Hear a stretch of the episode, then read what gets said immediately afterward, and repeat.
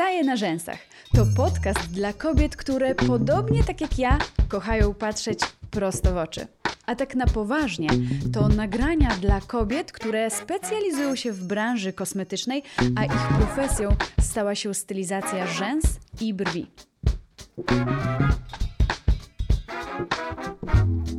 Pięć kroków do lepszej organizacji dnia.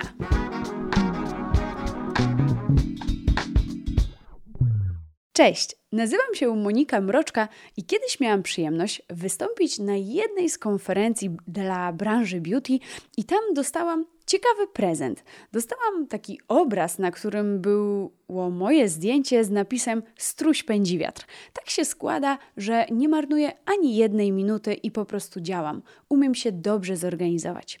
I w dzisiejszym odcinku chciałabym Ci przekazać, jak w pięciu prostych krokach można lepiej organizować dzień. Tylko ten dzień weźmy w cudzysłów. Będzie to pięć kroków do ogólnie lepszej organizacji.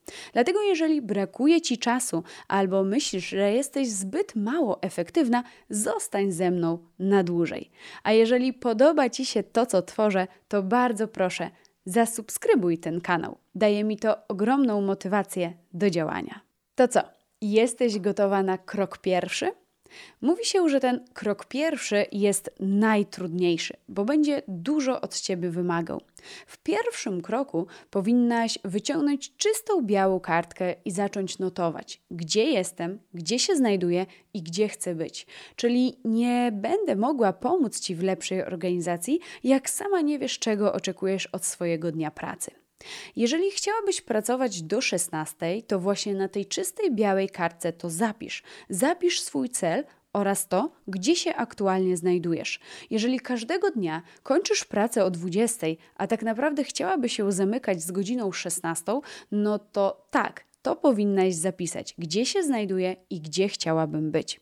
Bez określenia tego, jak chciałabym pracować, nie będziesz mogła się lepiej zorganizować. Najpierw ustalmy nasze miejsce oraz miejsce, do którego zmierzamy. Jeżeli, tak jak z przykładu, bardzo byś chciała nie pracować popołudniami, a na razie pracujesz popołudniami 5 razy w tygodniu, to normalne jest to, że nie zrobisz tego ostrym cięciem. Jak będziesz próbowała zrobić to ostrym cięciem, to najprawdopodobniej się nie uda. Na początku będę sugerowała, abyś spróbowała przynajmniej jeden z tych pięciu dni przeznaczyć jako dzień do 16. Następnie z każdym tygodniem, miesiącem organizować tak swoją pracę, aby tych dni do 16 było coraz więcej, a tych dni do 20 coraz mniej. Te kroki będą bardzo długie. Nic nie robi się efektownie i szybko, ale kiedy już dojdziesz do tego momentu lepszej organizacji, nie będziesz marnowała ani jednej minuty. I może tak jak ja, dostaniesz kiedyś dyplom strusia pędzi wiatra. Skoro już wiem, gdzie się znajduję i gdzie chciałabym być, i masz już to wszystko zanotowane i punkt po punkcie wypisane, możemy przejść do kroku drugiego. Krok drugi będzie trudny, ale najważniejszy z wszystkich, które Ci dzisiaj przedstawię. Krok drugi to rozszerzenie zespołu. Być może działasz w pojedynkę, być może tworzysz już zespół. Tylko teraz pytanie: czy posiadasz taką swoją prawą rękę? O co chodzi? Rozszerzenie zespołu powinnaś zacząć od osoby, której najpewniej u ciebie w zespole brakuje. Jest to tak zwana osoba od wszystkiego Twojego kalendarza, od dysponowania Twoimi godzinami pracy. Jedni nazywają taką osobę recepcjonistka, ale ja bardzo nie lubię tego słowa. Ja raczej nazwałabym ją asystentka. Jest to osoba, która umawia ci klientów, odbiera telefony, sprząta gabinet i dogląda wszystkiego tak, aby ta obsługa klienta była na jak najwyższym poziomie. Wiesz, to taka osoba, bez której ta optymalizacja czasu pracy może być niemożliwa. Podam Ci prosty przykład. Wprowadzenie asystentki do mojej pracy z klientkami spowodowało, że dzięki niej dziennie mogę wykonać jedną usługę więcej, co na przełożeniu miesiąca daje mi 20 klientów więcej. Jeżeli średnia takiego zabiegu wynosiła 200 zł, to w skali miesiąca jestem w stanie zarobić 4000 więcej tylko dlatego, że mam asystentkę. Czyli jeżeli obawiasz się, że nie zarobisz na jej wynagrodzenie albo ona nie zarobi na swoje wynagrodzenie, to już Ci pokazałam prostą kalkulację. Oczywiście trzeba odliczyć koszty usługi, koszty materiału i to wszystko się zgadza. Natomiast ona robi dużo, dużo więcej niż te 4000 tych 20 klientów. Ona przede wszystkim dysponuje moim czasem. Taka asystentka jest dla mnie dużo ważniejszym pracownikiem niż na przykład zatrudnienie stylistki rzęs, której powierzyłabym część swoich klientów. Zanim bym to zrobiła, zatrudniłabym asystentkę, osobę, która będzie wszystko układała Cały harmonogram dnia tworzyła po to, abym miała jak najwięcej cennych minut na dalsze kreatywne rozwijanie swoich umiejętności i rozwijanie swojego biznesu. Posiadanie asystentki naprawdę pozwala spokojnie spać. Wtedy nie muszę martwić się tym, że po nocach dzwonią klientki, że między usługami nie mam jak odebrać telefonu, a dzwoni nowy klient, bo ktoś za mnie właśnie to zrobił i nie straciłam żadnego interesanta. Żadna osoba, która zadzwoniła, nie została odesłana z kwitkiem, bo ten telefon został odebrany. A powiedz mi, ile razy miałaś tak, że telefon dzwonił, a ty nie mogłaś go odebrać, bo właśnie teraz wykonywałaś usługę. Jeżeli chcesz się lepiej zorganizować, naprawdę warto rozszerzyć zespół. Tylko przemyśl to, co w drugim kroku ci przekazałam. Przekalkuluj, jak cenne w Twoim zespole albo w Twojej jednoosobowej działalności może być pojawienie asystentki. Pomyśl, co zabiera Ci najwięcej cennego czasu a mogłabyś to wydelegować drugiej osobie. I okaże się, że to właśnie asystentka zabierze te wszystkie obowiązki, które wykonywałaś ty z doskoku, w locie, w biegu, nie mając na nic czasu. Ile razy było tak, że po pracy, nie mając na nic czasu, siadałaś i odbierałaś telefony, odpisywałaś na SMS-y? To właśnie w godzinach pracy zrobiłaby Twoja asystentka. Dodatkowo nie oszukujmy się. Teraz media społecznościowe są naszą reklamą, naszą możliwością pokazania się innym klientom. I ile czasu kosztują Cię media społecznościowe? Wydaje mi się, że sporą część czasu, którą zazwyczaj wykorzystujesz po godzinach. A właśnie posiadanie asystentki mogłoby to zmienić.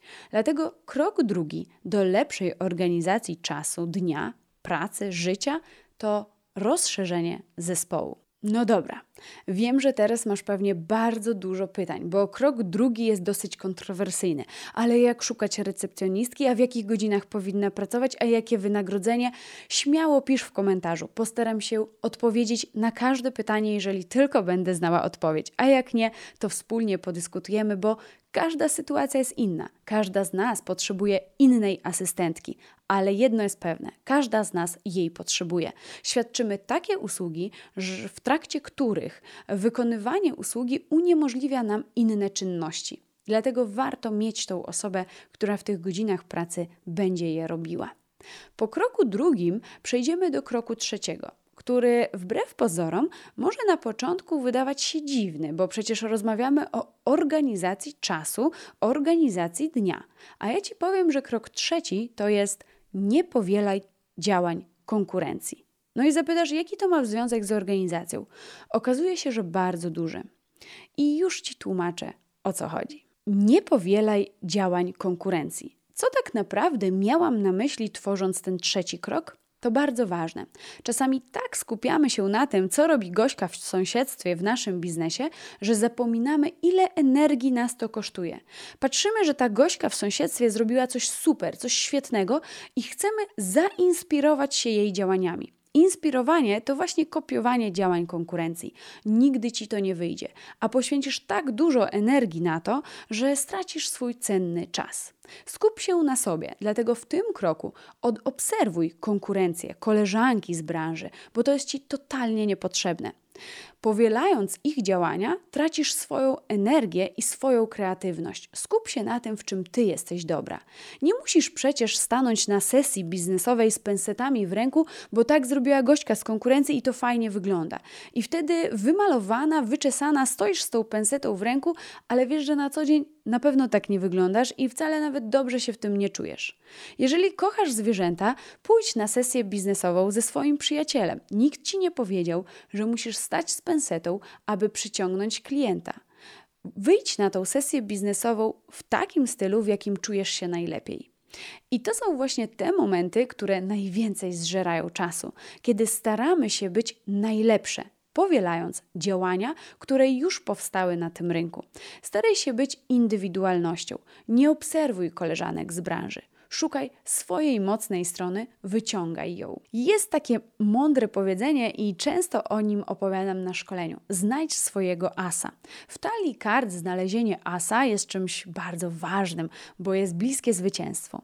I właśnie ty również powinnaś znaleźć swojego asa. Coś, w czym jesteś najlepsza, najmocniejsza i coś, czego nie ma nikt inny.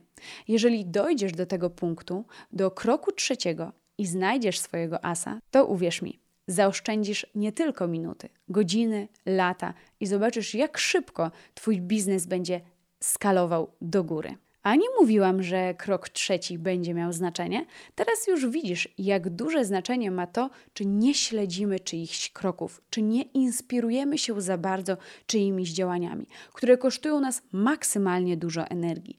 Jeżeli idziemy swoją ścieżką, ze swoim asem w rękawie, to idziemy dużo, dużo szybciej i ta droga staje się nawet mniej kręta.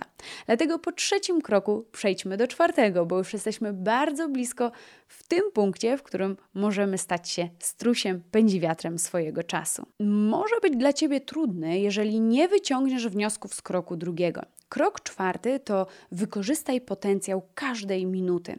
Zastanów się teraz, ile czasu przeznaczasz na usługę, którą wykonujesz. Dajmy na to. Na stylizację rzęs poświęcam dwie godziny. A ile finalnie trwa usługa? Czasami godzinę 40, czasami godzinę 50. I co robisz przez te 15-20 minut, które ci pozostało? Ja ci powiem, co robisz. Odbierasz telefony, odpisujesz na wiadomości, skupiasz się na czymś, co tak naprawdę może nie być Twoją pracą, albo mogła to robić Twoja asystentka. Bo jeżeli wyciągnęłaś wnioski z kroku drugiego, to w kroku czwartym wykorzystasz potencjał każdej minuty. I wtedy, jeżeli masz ten wolny czas, możesz go poświęcić na przykład na spisanie planu na następny dzień, albo na spisanie planu na następny miesiąc, albo organizację kolejnych działań. Możesz również poświęcić ten czas na to, aby w normalnych warunkach zjeść posiłek, albo zastanowić się nad tym, co powinnaś jeszcze w tym tygodniu zrobić. Spisać sobie listę planów do narzędzia, gdzie delegujesz sobie zadania czyli organizujesz się w wolnym czasie. Pamiętaj, aby godziny pracy poświęcić na pracę. Dlatego nawet jeżeli w 8-godzinnym trybie, który mam, wpada mi 15-20 nadprogramowych minut przerwy, to nie leniuchuję. Nie muszę też sprzątać czy odbierać telefonów, bo to robi moja asystentka. Ja wtedy organizuję swoje kolejne tygodnie i dni. I w taki sposób dużo szybciej robię rzeczy, które mam zaplanowane na przestrzeni lat, czyli dużo szybciej rozwijam swoją firmę. Dlatego w kroku czwartym skup się na tym, aby czas w pracy poświęcić pracy. Nie wiem, czy wiesz, że w kodeksie pracy jest wzmianka o tym, że na 8-godzinny tryb pracy przysługuje ci 15 minut przerwy. Nie więcej. Dlatego wykorzystaj te cenne minuty właśnie na kreatywną pracę. Krok piąty będzie dla Ciebie bardzo oczywisty, jeżeli posiadasz dzieci. Krok piąty to wyrób nawyki. Zwróć uwagę, jak to jest z bobasem, który pojawia się w rodzinie. Kiedy pojawia się bobas, jedyne czego on potrzebuje to rutyny. Rano wstaje, o tej je, o tej śpi, o tej znowu wstaje i tak dalej. Wygląda jego każda doba. To jest bardzo monotonne ale to właśnie ta rutyna zapewnia mu spokój i bezpieczeństwo. I nie wiem, czy wiesz, że w naszej pracy wyrobienie nawyków, czyli wiem, co robię po przyjściu do pracy, wiem, jak przygotowuję stanowisko, wyrobienie naszych nawyków pozwala nam lepiej organizować się w pracy, a to przełoży się na cenne minuty, godziny, dni i lepsze planowanie. Dlatego w pierwszej kolejności wyrób stały nawyk, co priorytetem najwyższej kategorii, co muszę zawsze zrobić, kiedy pojawię się w gabinecie, co muszę zawsze zrobić, kiedy chcę z tego gabinetu wyjść. Wyrobienie nawyków pomoże Ci lepiej organizować działania w pracy. W tym odcinku Staję na rzęsach przedstawiłam Ci bardzo ważne kroki do lepszej organizacji dnia. Daj znać, czy udało Ci się je wszystkie wdrożyć do codziennej pracy. Ale mam jeszcze dla Ciebie krok szósty. Jeżeli naprawdę chcesz, aby te wszystkie Twoje plany się realizowały, to warto, abyś je wszystkie notowała. Ja bardzo cenię sobie sformułowanie, co zapisane zostanie zapamiętane. Dlatego moim głównym narzędziem jest właśnie książka, planer, miejsce, gdzie mogę zapisać wszystkie swoje myśli. I mimo, że tak jak każdy na co dzień korzystam z narzędzi cyfrowych, to stworzyłam planer. Planer, który pomoże lepiej nam wszystkim się organizować. Link do tego planera na pewno znajdziesz w opisie tego odcinka. Tymczasem ja niezmiennie staję na rzęsach. Trzymam za Ciebie mocno kciuki i do zobaczenia w kolejnych nagraniach.